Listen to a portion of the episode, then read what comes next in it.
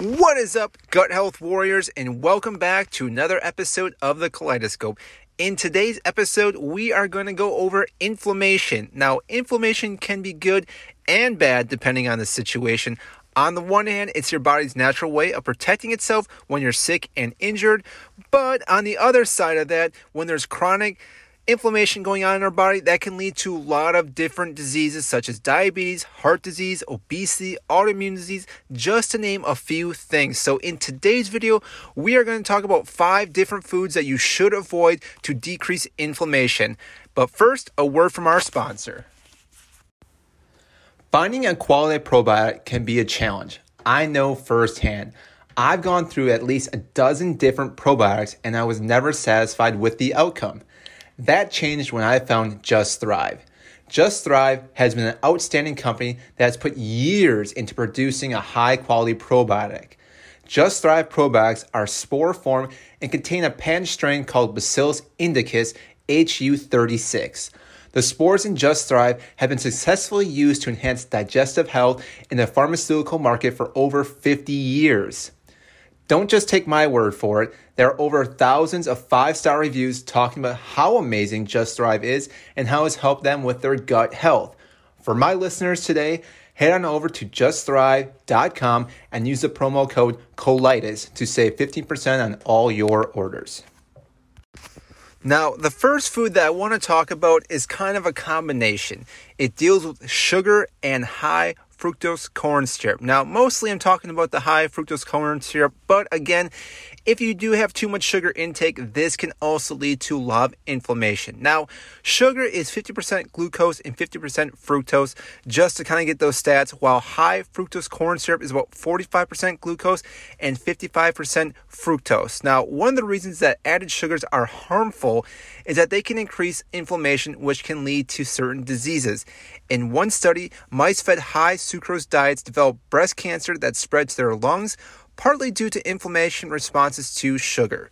In another study, the inflammatory effects of omega 3 fatty acids were impaired in mice fed in high sugar diets. Now, I know I've talked about in different episodes how omega 3s are very beneficial because they are anti inflammatory. So, again, having a high increase of sugar intake, again, is going to decrease your omega 3 fatty acids, which again is going to increase the inflammation going on. And as we know, that can also have a lot of damaging effects on your intestines, such as your small and large intestines. Now, sugar can also be harmful because it supplies excess amount of fructose.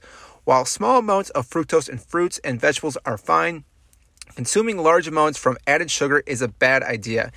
Eating a lot of fructose has been linked to obesity, insulin resistance, diabetes, fatty liver disease, cancer, chronic kidney disease, just to name a few things, and the list goes on and on. Now, also, researchers have noted that fructose causes inflammation inflammation within the epithelial cells that line your blood vessels, which is a risk factor for heart diseases. I, on the other hand, think this is also a major issue for any autoimmune disease as well, because again, I think this will weaken certain layers, especially in, again, your organs that, you know, do digestion. So, again, this makes sense why this is a massive effect for anyone with autoimmune diseases. So, the summary of this is consuming a diet high in sugar and high fructose corn syrup drives inflammation that can lead to diseases. It may also counteract the anti inflammatory effects of omega 3 fatty acids. Next on our list, we have to talk about trans fats. Now, again, this is one that most people already know about how trans fats are very unhealthy. Most food actually does not have trans fats anymore, but again, I was quite surprised to find out that certain foods actually do have trans fats because they're created by adding hydrogen to unsaturated fats, which are liquid, to give them the stable or more solid fat.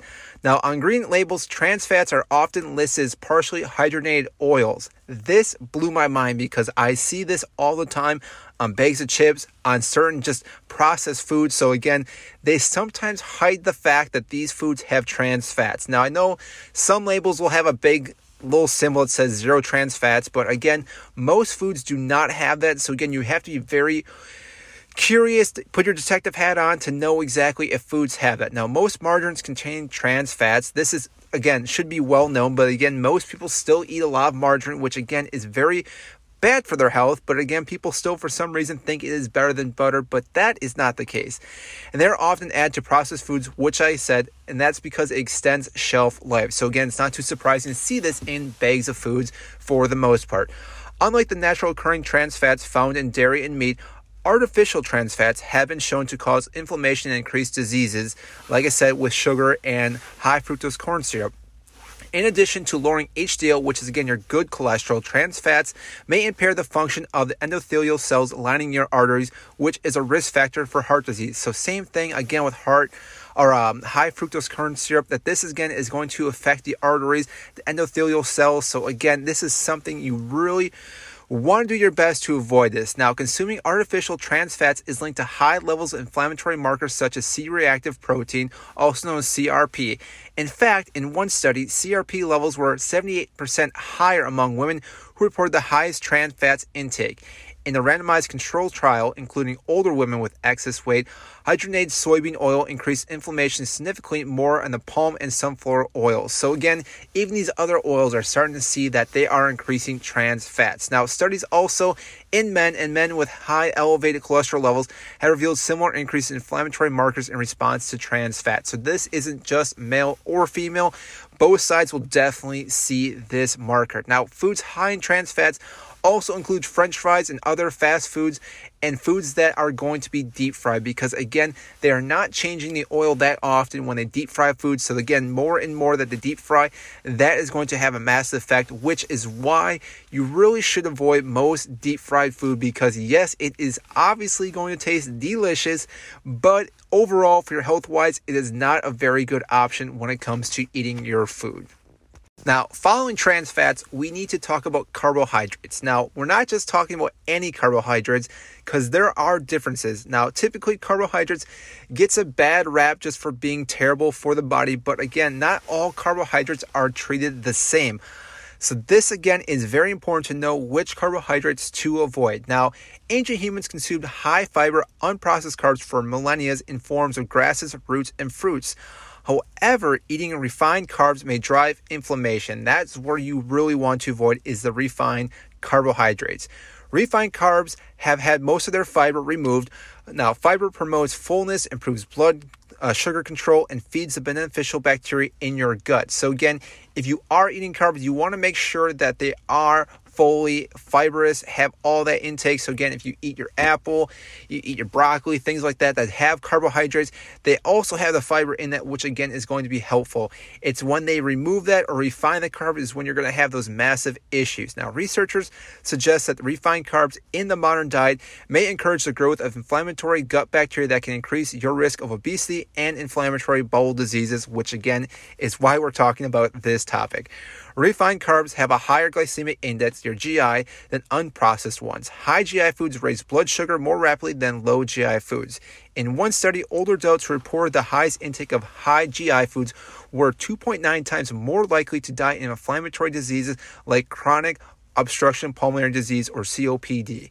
Now, in the, in the control study, young healthy men who ate 50 grams of refined carbs in the form of white bread experienced higher blood sugar levels and increase in levels of particular inflammatory markers. So, overall, Again, carbs are not bad when you have the fiber attached to it, but it's when they're refined, that's when it starts becoming an issue. And that's for the food that you definitely want to avoid to, again, decrease the inflammation in your body.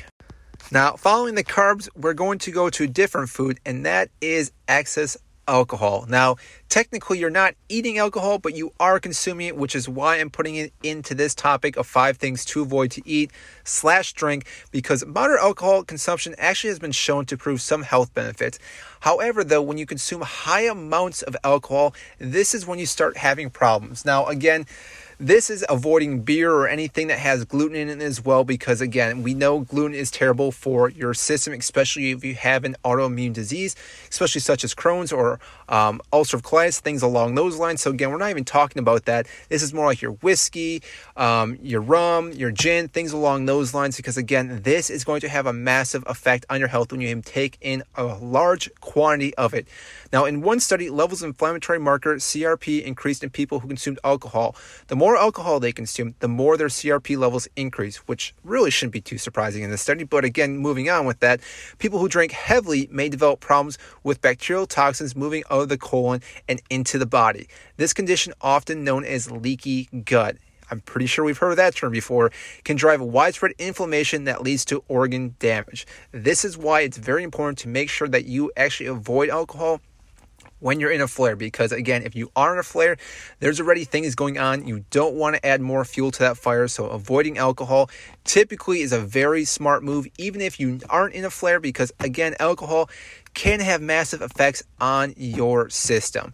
And last but not least we are going to talk about processed meat. Now this is the one that gets a little bit tricky because I think some people think that all meats are treated equally, whether it's packaged or again you get it from a butcher, but that is not the case. Consuming processed meat is associated with an increased risk of heart disease, diabetes, and stomach and colon cancer. Now, again, someone that has ulcerative colitis, I'm always trying to make sure that I'm decreasing my chances of colon cancer because as having UC, my increase is a lot higher than someone that does not have it. So again, this is why I'm adding it to the list. Now, common types of processed meat include sausages, bacon, ham, smoked meat, beef jerky, just to name a few things. Now, processed meat contains more advanced glycinated end products or AGEs than most other meats. AGEs are formed by cooking meats and some other fo- foods at high temperatures. They are known to cause inflammation. So what's happening is that you're cooking it for so much and getting it prepped up and everything that it's actually causing more of these issues in the food itself. So when you consume it, then your body has to kind of get rid of these toxins, which again puts more strain on your body, which makes it more difficult for your body to be healthy. Of all diseases linked to processed meat, consumption associated with colon cancer is the strongest. So again, this is why I consider to avoid most processed meat. Again, if you're getting some type of organic meat from a butcher or from a farm, that is a whole different story. This is stuff that, again, is in packaged.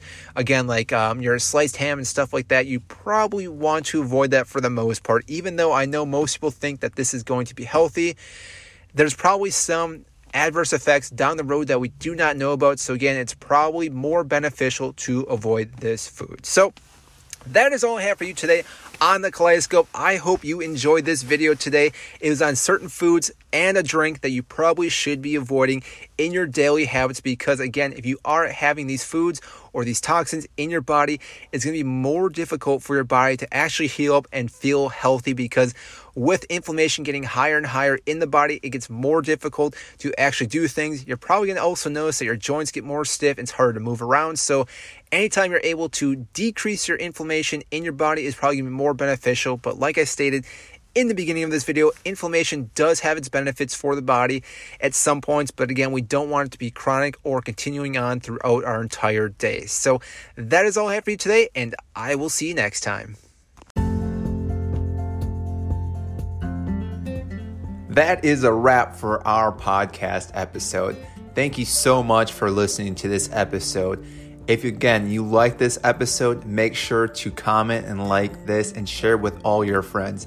It means so much when you share this information with everyone else. Again, if there's anything that you want to hear, send us an email, send us a comment. We'll definitely be happy to respond back to that and maybe talk about that topic.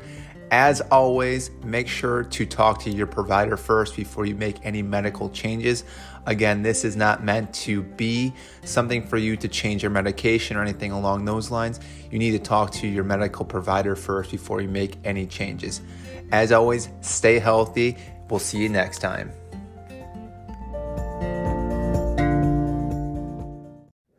The information provided is more for informational purposes only and is not intended as a substitute for advice from your physician or other healthcare provider. This information is not to be used or relied on for any diagnostic or treatment purposes. You should not use this information for diagnosis or treatment of any health problem or as a substitute for medication or other treatments prescribed by your physician. Please consult your healthcare practitioner before embarking on a diet, fast, exercise, or supplement program. Thank you.